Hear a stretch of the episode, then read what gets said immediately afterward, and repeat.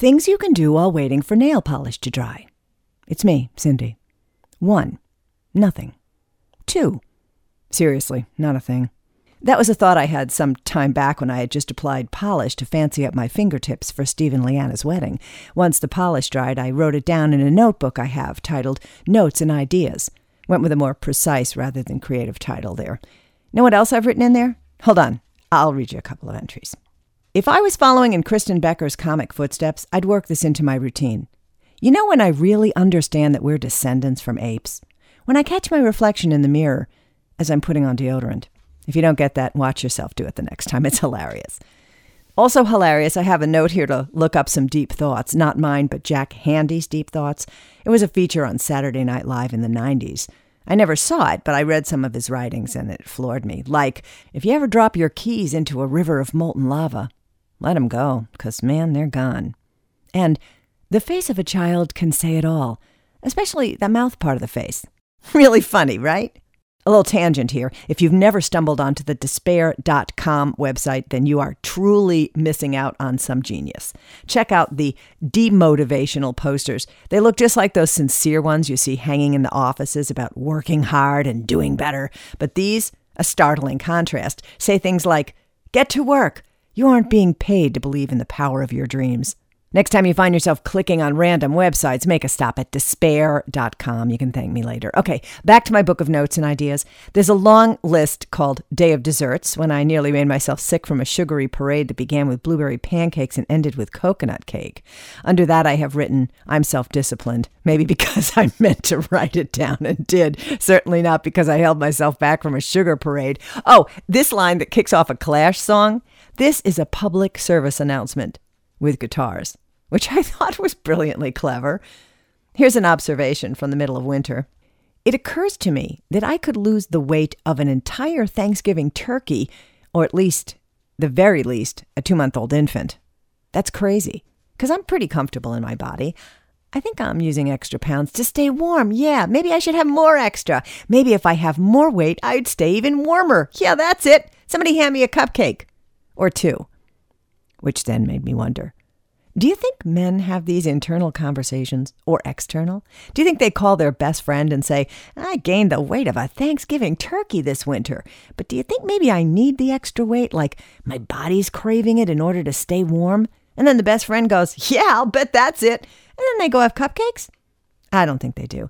I think they power down cupcakes, maybe a beer, and wash it down because beer, not thinking at all. Maybe they enjoy a cupcake when they want, and then just buy bigger pants if they need to. You know my theory on bigger pants, right? Here's a page I wrote in the waiting room of a cardiac care unit. For as serious as the room felt, I found this pretty amusing. Think of it as a short story. the man across from me won't stop talking. Luckily, he's directing it all to the woman sitting next to him. She started it, making some light remark as we all share this waiting room while our mothers, husbands, or in this guy's case, wife, get their hearts tended to down the hall. Maybe he's just nervous because he can't seem to stop spinning long, detailed stories about having a fatty tumor removed from his shoulder. Apparently, there were two nurses, one black and one white, which got me thinking, why would that be a critical detail? She's giving all the subtle hints of wanting him to stop, even for a minute, so she can focus on her whoever in the next room. But her single syllable responses, which, if you ask me, scream, I don't care, are not sinking in. He's about 10 minutes into the details of his daughter's losses after Superstorm Sandy, and I'm so glad I'm sitting over here. And I have my headphones on standby in case she gets up and he looks for another audience, because it won't be me, buddy. No way. This all amounts to some very random journaling outside my real actual journal that's far too personal to ever share with anyone, even you. Sorry. Or maybe it's just too boring. In that or those, I've been filling pages and notebooks for decades. If you never heard this before, I'll tell you, journaling is very useful for sorting things out for yourself, like a best friend, only doesn't have an opinion. When you write down what's going on, something about it helps to crystallize how you're feeling and gives you a different perspective, which sometimes can give you a new view of how to resolve whatever it is you're grappling with. Plus, it could be mm. fun. I sometimes use my journal to record important moments, like on New Year's Eve, when I traditionally make a list of what I'd like to work on or have happen in the coming year. I also go back to the New Year's Day prior and see how that list worked out for me. I also use my journal to dive into deep thoughts, not Jack Handey style, although I'd love to be able to come up with some of those because, man, like I said, hilarious. Or noting situations that are troubling me, and sometimes intentionally or inadvertently, it results in my stumbling onto revelations and realizations.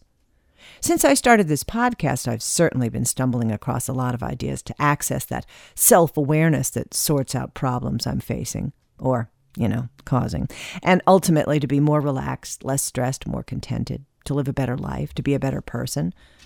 I still have a long road ahead of me. I'm intrigued by the international concepts that point to specific ways to enjoy life. Do we have that here in the States? Like in Denmark, they have a word called hygge, H Y G G E, so actually it looks like you'd pronounce it G. Either way, it's the word for staying in and getting cozy. Swedes' lagom is the idea of approaching life with everything in moderation mindset. Not too little, not too much, just right. Like a three bears kind of thing. Maybe lagom is Swedish for Goldilocks. And German forest bathing, which suggests plugging in to benefit from the wonders of being surrounded by nature. Japanese wabi sabi, the practice of embracing imperfection, which makes my only somewhat tidy house not just okay, but fabulous. Now, there's another trend that's being embraced as a way to combat our increasingly busy and often stressful lives niksen. The Dutch concept is as simple as, well, doing nothing. Not to be confused with the president who stepped down. The Dutch niksen literally means to do nothing. To be idle, do something without any use, hanging out, looking out the window, listening to music, as long as it is without a purpose and not done to achieve something or to be productive, Seriously, how great does that sound? And it ties into all sorts of other research about the value of letting your mind wander. You know, I talk about that a lot because I love to have a nice mind wander. Niksen is about carving out time to just be, letting your mind wander rather than focusing on the details of an action. When we nix or do nothing, our brain still processes information, like, hey, we just learned a new word. And you can use the available processing power to solve pending problems boosting creativity and help ideas form and surface. In the Netherlands, niksen has historically been dismissed as laziness or the opposite of productive. But with the risks of stress now well documented, doing nothing can be a positive, stress fighting tactic that reduces anxiety, slows aging, and strengthens your ability to fight off germs, even the common cold. So come on. For those of us who are always used to doing something, intentionally doing nothing can make your skin kind of crawl. Ironic, right? So you may have to ease into it. If you start with taking a few minutes each day to, well, do nothing, except to wait through the antsy stage, then work up to longer stretches. Those who have mastered Niksen, or would it be Nixoning, say we need to train our minds to wander in a way that's imaginative and creative.